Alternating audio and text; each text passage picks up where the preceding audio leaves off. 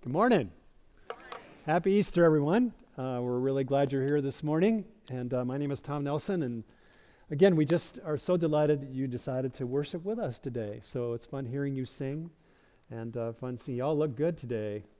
Um, all that good dress. I have a tie on today. I just want you to know I thought that'd be a good thing. But uh, the name Steve Jobs uh, is a legendary name today, isn't it? He died 2011. Most of us know that name, uh, founder of Apple. Uh, and Steve Jobs' life has been described in many ways. Uh, one of my favorite is Walter Isaacson's biography of Steve Jobs. Many of you have probably read that. Also, recently, the movie Jobs highlights his life, and uh, both highlight the remarkable genius of Stephen Jobs, who's influenced our life and continues to in, in the world of Apple and computers and iPhones and all that sort of thing.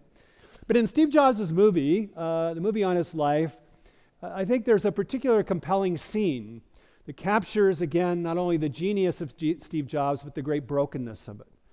And here in this scene, in, in the movie Jobs, you see the brokenness and alienation uh, Steve has with his daughter, who he virtually abandoned all her life. Watch. Don't you just love how director Joshua Michael Stern captures the dripping irony of that scene? Here is someone, Stephen Jobs, who was a perfectionist, who was insistent on making every computer, everything perfect. And yet, in this remarkable scene, you see the irony that Stephen Jobs himself is anything but perfect. And he admits it. One of the nursery rhymes I remember growing up, I had no idea when I first read it or heard it how profoundly it speaks into the human condition and it's the nursery rhyme we all know, right? Humpty Dumpty. Humpty Dumpty sat on a wall. Humpty Dumpty had a great fall. All the king's horses and all the king's men could not put Humpty Dumpty back together again. I want to suggest to all of us that we live in a Humpty Dumpty world. I think that best describes it, don't you? And we live very Humpty Dumpty lives the question of our brokenness, our flawedness as human beings, is really not the compelling question. Regardless of our faith or non faith or worldview, the question for all of us is can we be whole again? Can we? We know we're broken. The question is can we be whole? And as a faith community, uh, the last several weeks we have been exploring the first book in the New Testament. It's called the Gospel of Matthew. And the writer Matthew gives us a front row seat into who Jesus is and what he did and what he taught. Now, this morning we come to chapter 9 of the Gospel of Matthew, and Matthew presents us a remarkable story. It is stunning. And in this story, we're going to encounter both bad news and, yes, good news.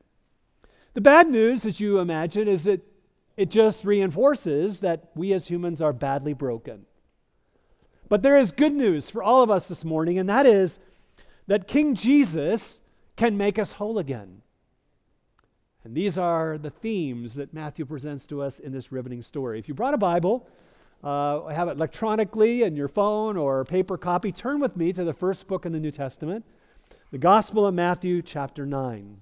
Now, let me say, if you've ever entertained, anybody ever entertained the thought that maybe the Bible is not that fun of a storybook to read, let me just suggest that this historical moment in Jesus' life, as Matthew presents it, may change your mind. So I'd like you to join me this morning. Would you put on through the lens of your imagination? Would you put on uh, some sandals and uh, join me as we walk across the sands of time from the 21st century to the first century? We enter into this world and join with me as we enter into Matthew's first century world. The sights and sounds of the Middle Eastern sky and terrain is different. The language is different, the sights, the sounds, the food. But we enter into this world and we arrive in a small little town called Nazareth. Jesus has been a carpenter there for 30 years. Now, as Matthew presents Jesus, Jesus has now left his carpentry tools and he has become what we might think of as an itinerant rabbi or preacher going across the land of Israel. So we enter into this story. Now, Jesus has moved from Nazareth to Capernaum. Capernaum is a little town, fishing village, an important village in the Roman Empire in this section of the country. But it's a small fishing village with all the hustle and bustle of the industry of fishing and the Roman uh, kind of military presence. Now, I want you to sort of imagine walking down the cobblestone stone streets in this small little hamlet on the northern edge of the Sea of Galilee. Perhaps the day is cool, we don't know exactly, but the gospel writer Matthew, who is one of Jesus' closest friends, again ushers us, us right into a front row seat. Not only what we saw in chapter 8 to observe Jesus' remarkable power over the storm, over sickness, but now again, as we've heard before, to hear Jesus' brilliant teaching. So he presents to us in chapter 8 and in chapter 9 Jesus' merciful and omnipotent power. As chapter 9 opens, we find this interesting feature in Matthew that Jesus catches a boat ride across the Sea of Galilee. And he returns home. Now, this is a big deal because Jesus in the first century is the ultimate celebrity of the day. Everybody's heard of him. He's like, think of the best celebrity in your world you want to see, and now think of you being in a small town, and Jesus, the greatest celebrity of the first century, resides now in your hometown. So when Jesus comes to his home, Everybody in the small town knows it. The most famous resident has arrived. So, this is where we find ourselves. The gospel writer, Matthew, says that the crowds are just flocking Jesus' house, where he stays. All Matthew says, as a gospel writer, is basically think of five guys. You know, maybe you're hungry. Uh, I don't know. But five guys, this is not about hamburgers.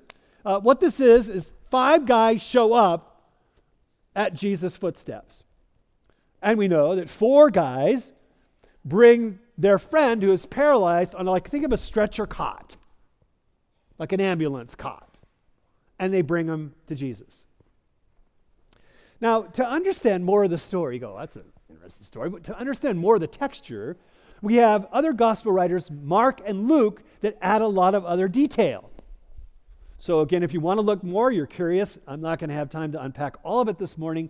But Mark chapter 2 and Luke 5, you can find more of the details of the story. But let me highlight it.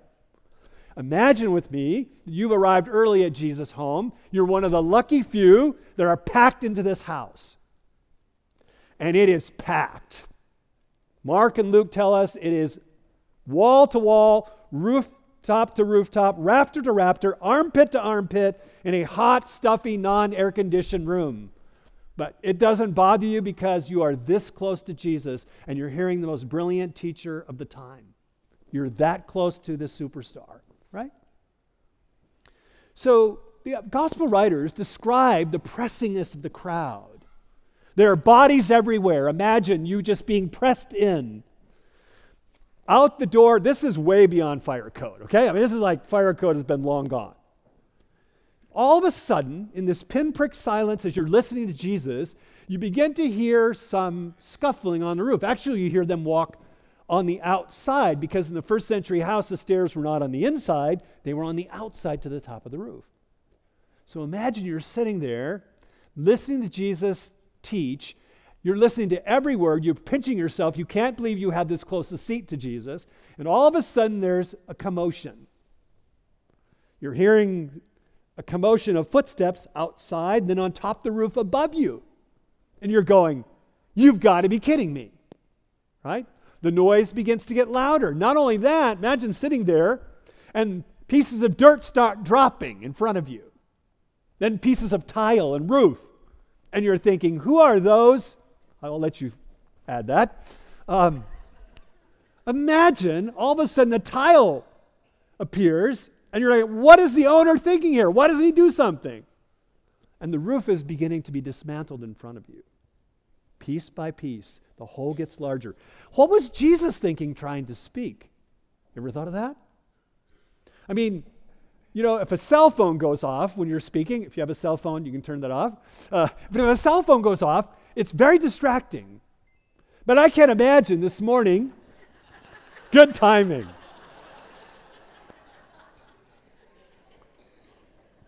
That's awesome, actually. so imagine now, if you can, if you can pull this off, imagine the roof tiles starting to, you know, come apart. And you can imagine what that would do. There was this awkward silence. There was being, people being annoyed. And you're thinking, what on earth is happening? What was going through Jesus' mind? How could you ever speak in that? You know, some crazy things are happening, and the gospel writers, they tell us it's a crazy moment. This is truth is stranger than fiction. This is the language. As a pastor, I have to say, sometimes our vocations, again, are not more important than yours, but we have some crazy stuff that goes on when you're a pastor, okay? Can I just be a little pastoral today? What happens is when we go to clergy meetings or pastors' meetings with our peers, we often tell stories. It's a catharsis. It's how we do therapy to each other, right? And uh, we tell stories, and these stories are constantly emphasizing that truth is stranger than fiction. In other words, there's no way you can make this up. And this is the context of the gospel writers. The details, there's no way they can make this up. Jesus is teaching this home, and the home's packed, and the roof is, you know, being ripped out above him. You know, I mean, this is amazing. Well, as pastors, we tell stories. And I have to tell you, I don't know if it's the full moon, I don't know what it is, but weddings. Weddings are the most amazing joy, but they're the most amazing stories. Can I tell you one story? The best story of a wedding, the best story of the wedding I have ever officiated. And I've had some doozies. Let me give you the picture. The, the church is packed. It's many years ago, so all the names are protected. Don't try to figure out who this is. The church is packed, and the wedding is about to begin. Got the feeling everyone's like quieting down, right? Prelude, bridesmaid, groomsmen come in, and all of a sudden, it's the time for the bride to come down the aisle. Father and bride come down the aisle. I'm thinking, this is great. This could be a great wedding. They stand right in front of me, right? And when the music stops, what does the clergy say? Please be seated. No sooner had I got please be seated out then the father of the bride's cell phone goes off. Absolutely true story. And I'm thinking things that I would not speak publicly at this moment. And you wouldn't listen to me the rest of the message. I mean, I said things under my breath like, Who is this idiot? But I didn't use the word idiot. Okay. And everything goes quiet. It's an awkward quiet. The, the bride looks at her dad in aghast. And I'm thinking, This is amazing. But it's not done. He pulls his cell phone out, and instead of shutting it off, he answers it. and he starts talking. True story, absolutely true story. You know, when I read this story, I think Jesus must have felt a little bit like me. No cell phone, but a roof being dismantled in front of you. The point is, this is an absolutely true story. Its historicity just screams of authenticity. And what also strikes me, imagine again, you're sitting there, it's packed, the roof is being disassembled enough so they can drop this guy down on ropes on his stretcher. Jesus doesn't say anything to stop. He lets this guy be the grand entrance right down in front. Amazing. And Matthew's story is really not to give us details like Mark and Luke. He just looks at Jesus' verbal response to this guy. I wish I knew what Jesus was thinking. But we know what Jesus said. Jesus sees their no hold barred faith, doesn't he? And he looks at this guy on the cot. Assume he's a guy, a person, probably most like a guy. And he says to him, Take heart, my son. Notice the gentleness. Take heart, my son. Your sins are forgiven. If there had been awkwardness before of the roof coming down, this is extremely awkward. Because everyone in that room expected Jesus to physically heal this guy, to care for his physical needs, and Jesus is looking at his broken soul. Not only are they surprised, the religious leaders are coming unglued because Rabbi Jesus is saying by his very words that he is in the company of deity itself. Because forgiving sin is only a divine prerogative. What an amazing moment. And you and I are sitting there. On, Jesus, what are you doing? Now, notice, brilliant Jesus, he asked this provocative question. You see it in verse 5 if you have your Bible open. For which is easier to say, your sins are forgiven, or to say, rise up and walk? So you're sitting there, teacher's looking at you. How are you going to answer that question? One sense, what? Saying someone's sins are forgiven. That's easy. You can't verify that externally. How do you, how do you verify that? Rearranging atoms and molecules sounds hard, but at least you can see it. So, which is really more difficult? Matthew wants us to understand that truly forgive someone is really much more difficult. Because you have to be God Himself, sinless Son of God, to do that. Now, notice how brilliant Jesus employs brilliant logic. He goes from the lesser to the greater. Jesus is basically saying to the religious leaders, and they're ready to pounce on him. Okay, y'all watch. Maybe he said y'all, I don't know. Watch and see. Now, I'm going to do the lesser thing. You can immediately see so that you will believe in my power to do the greater thing which you will not immediately see. Catch that? So Jesus says in verse 6, notice the so that, so that you may know that the Son of Man, that's a, that's a statement of his own deity and messianic identity, God language, has authority on earth to what? To forgive sins. Wow. So Jesus then looks at this guy on the stretcher caught before him and says, Rise up and walk. And at that very word, this guy is instantly healed. Can you imagine the crowd going bonkers to see that? See, in bold faith, the paralytic came to Jesus seeking healing of a very real physical need, and he leaves not only having his physical need met, he leaves having his spiritual need for true forgiveness from sin met too. Don't you love in the story that Jesus' compassion for physical needs and spiritual needs are both important to him? See, we may look good on the outside. You, you all look good on the outside this morning. We may have our lives together on, our, on the outside. We may do our work well, which is important. We may have children that seem to be doing well. That's awesome. We may have good friends. But inside, we know it, and those closest to us know it of our deep brokenness. One thing that strikes me about marriage, if you are married or have been married or will be married one day, you know, you can't hide from your spouse.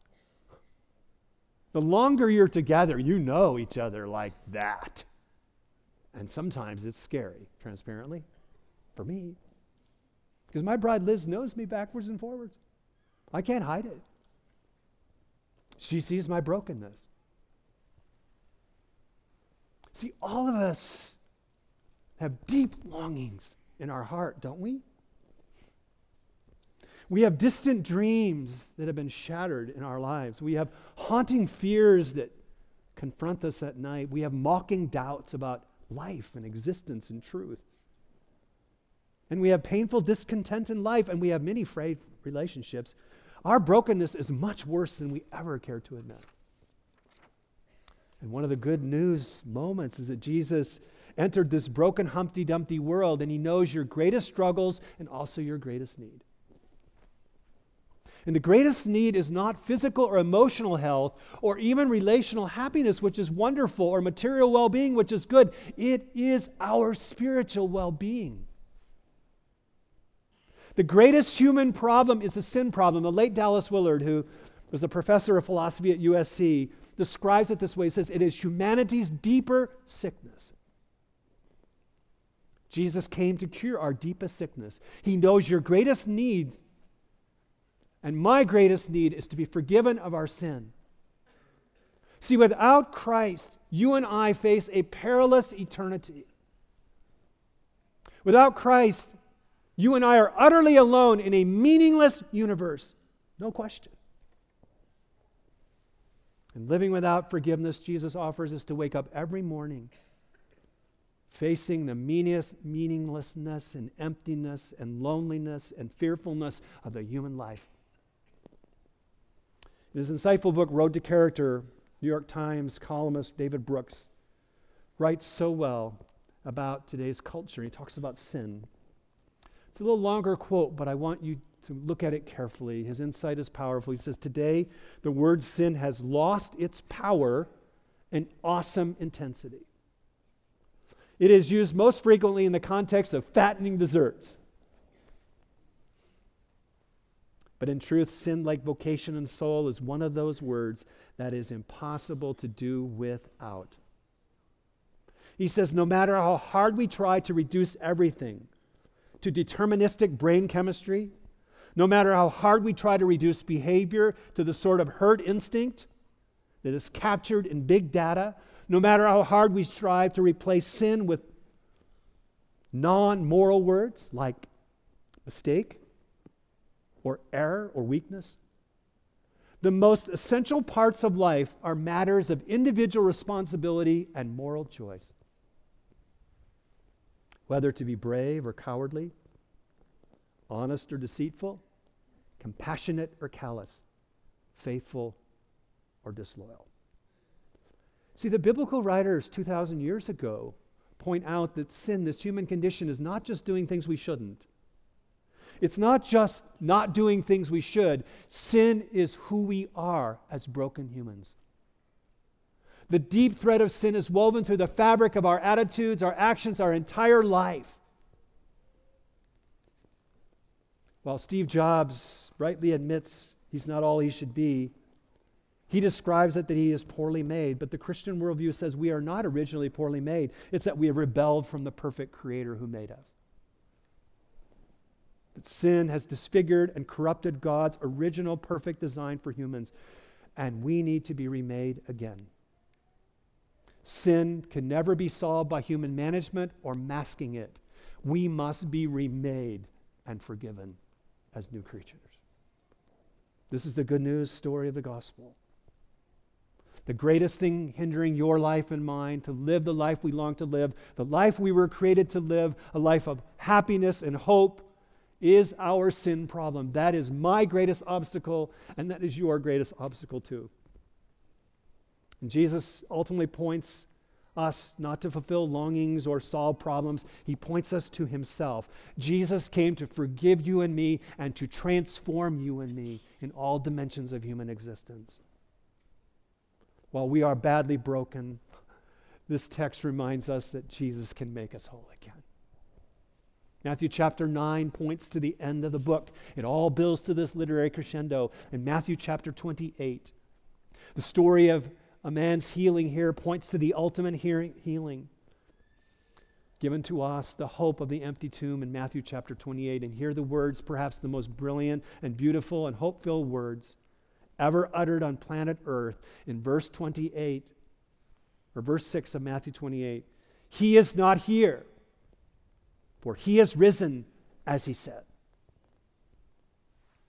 Matthew wants us to grasp with heart and mind that the good news of Jesus' death and resurrection are the greatest news imaginable, better than we can ever imagine.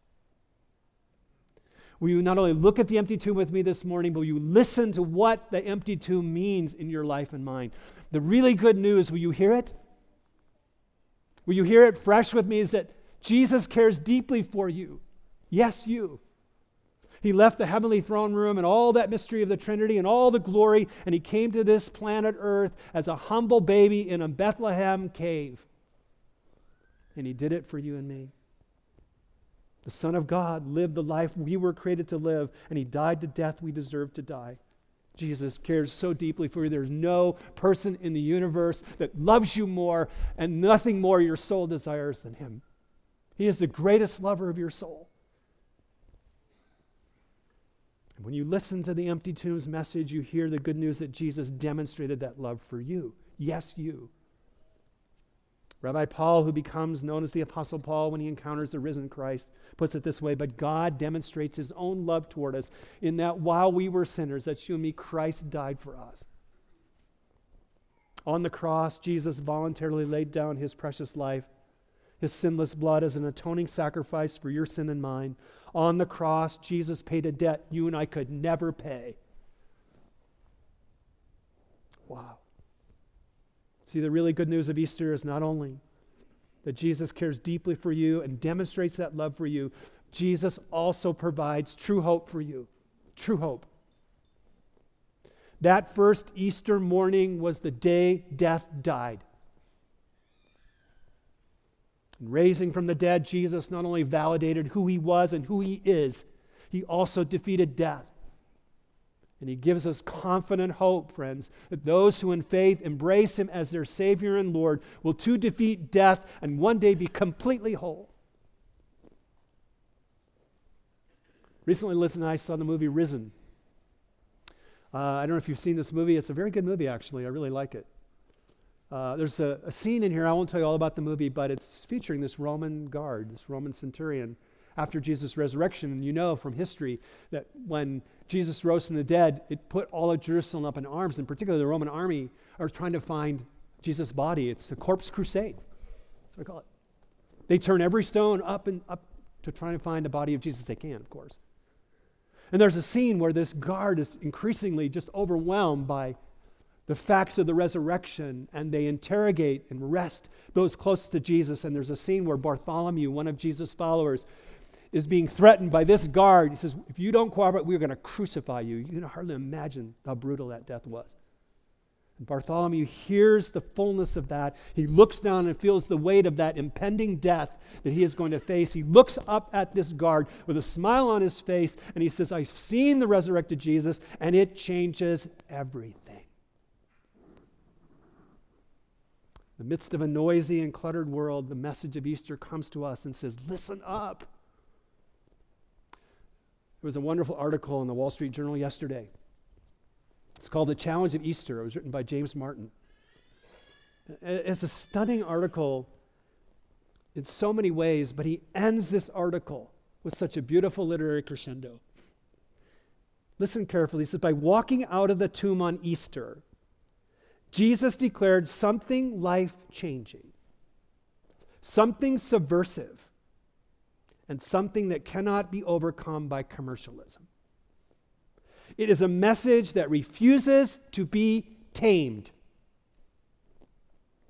The resurrection says not only that Christ has the power of life over death, but something more subversive. And he ends the article with these words The resurrection says, Listen. Listen. Will you listen to the good news of the empty tomb? The empty tomb, if you listen carefully, declares that you are not just a meaningless molecule floating through space of nothingness for no meaning. You are an image bearer of God with a meaningful mission in the world. You matter. You matter more than you ever realized.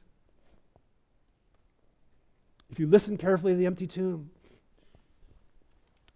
you understand that you are never alone or you'll never be abandoned. Jesus' resurrection means that we live not in a God absent world, but a God bathed world. Jesus promises his followers after his resurrection, he will always be with them, he will never leave or forsake us. The empty tomb declares you are not merely living for the weekend but living every day for the glory of God. In the relationships you have, the work you do, whether that work is paid or unpaid, your life is infused with meaning now and forever. And it matters because of the empty tomb. The empty tomb declares that the hurts, heartaches, pains, and struggles you are dealing with are not permanent but temporary. Many of us came through the door this morning we're facing struggles in our life. of every kind you can imagine pain, heartache, uncertainty. And when we walk out of these doors, many of us will face those same problems again. But gazing into the empty tomb, our perspective on those problems change. And when we look into the empty tomb, the, the problems we don't, you know, don't just immediately vanish, but they don't seem that big anymore. Our problems, doubts, and struggles are dwarfed by the good news of the gospel. The Easter message is not, it's not a Pollyanna world. It is a call to live fully in this world with an otherworldly hope. And that is the hope of the new heavens and new earth that await us one day. You may not know how the next chapter of your life will be, but you can know with great confidence how the final chapter story ends. And for the follower of Christ, it ends good. Sometimes we need to hear that again. Recently, I had a conversation. It was a two hour conversation on the phone. A friend of mine and her husband took a job in another city not long ago, and not, not long after moving, the bottom dropped out of their life. She described to me on the phone the last several months as unimaginably horrific. Her husband's health spiraled downward, and she lost him to death recently. She's a young single parent with young children a new job in a new city. Her life isn't anything she would have ever imagined. Ever. The great loss she is feeling, the lingering questions that haunt her, the fear of what this will mean for her precious children without a dad. Yet, in the midst of such a black hole of suffering and grief, the glimmer of a supernatural peace and rays of a supernatural hope were evident in her words of tenacious trust in her risen Savior. Gazing into the empty tomb, she knows she is not alone, nor is she ever abandoned. She said to me, Tom, I'm going to be okay. It's all going to be okay. Because death is not the end of my husband. Death is not the end of my hope. And her voice broke with tears. Death does not have the final word. Empty tomb changes everything. Let's pray. Heavenly Father, allow us to hear the good news of the glorious resurrection if you're here this morning and have never trusted Jesus as your Lord and Savior, may you, in humble repentance and faith, reach out to his nail scarred hands and he will embrace you. Heavenly Father, may we hear the good news in fresh ways this morning. May we hear the message of the empty tomb. May we gaze deeply within it.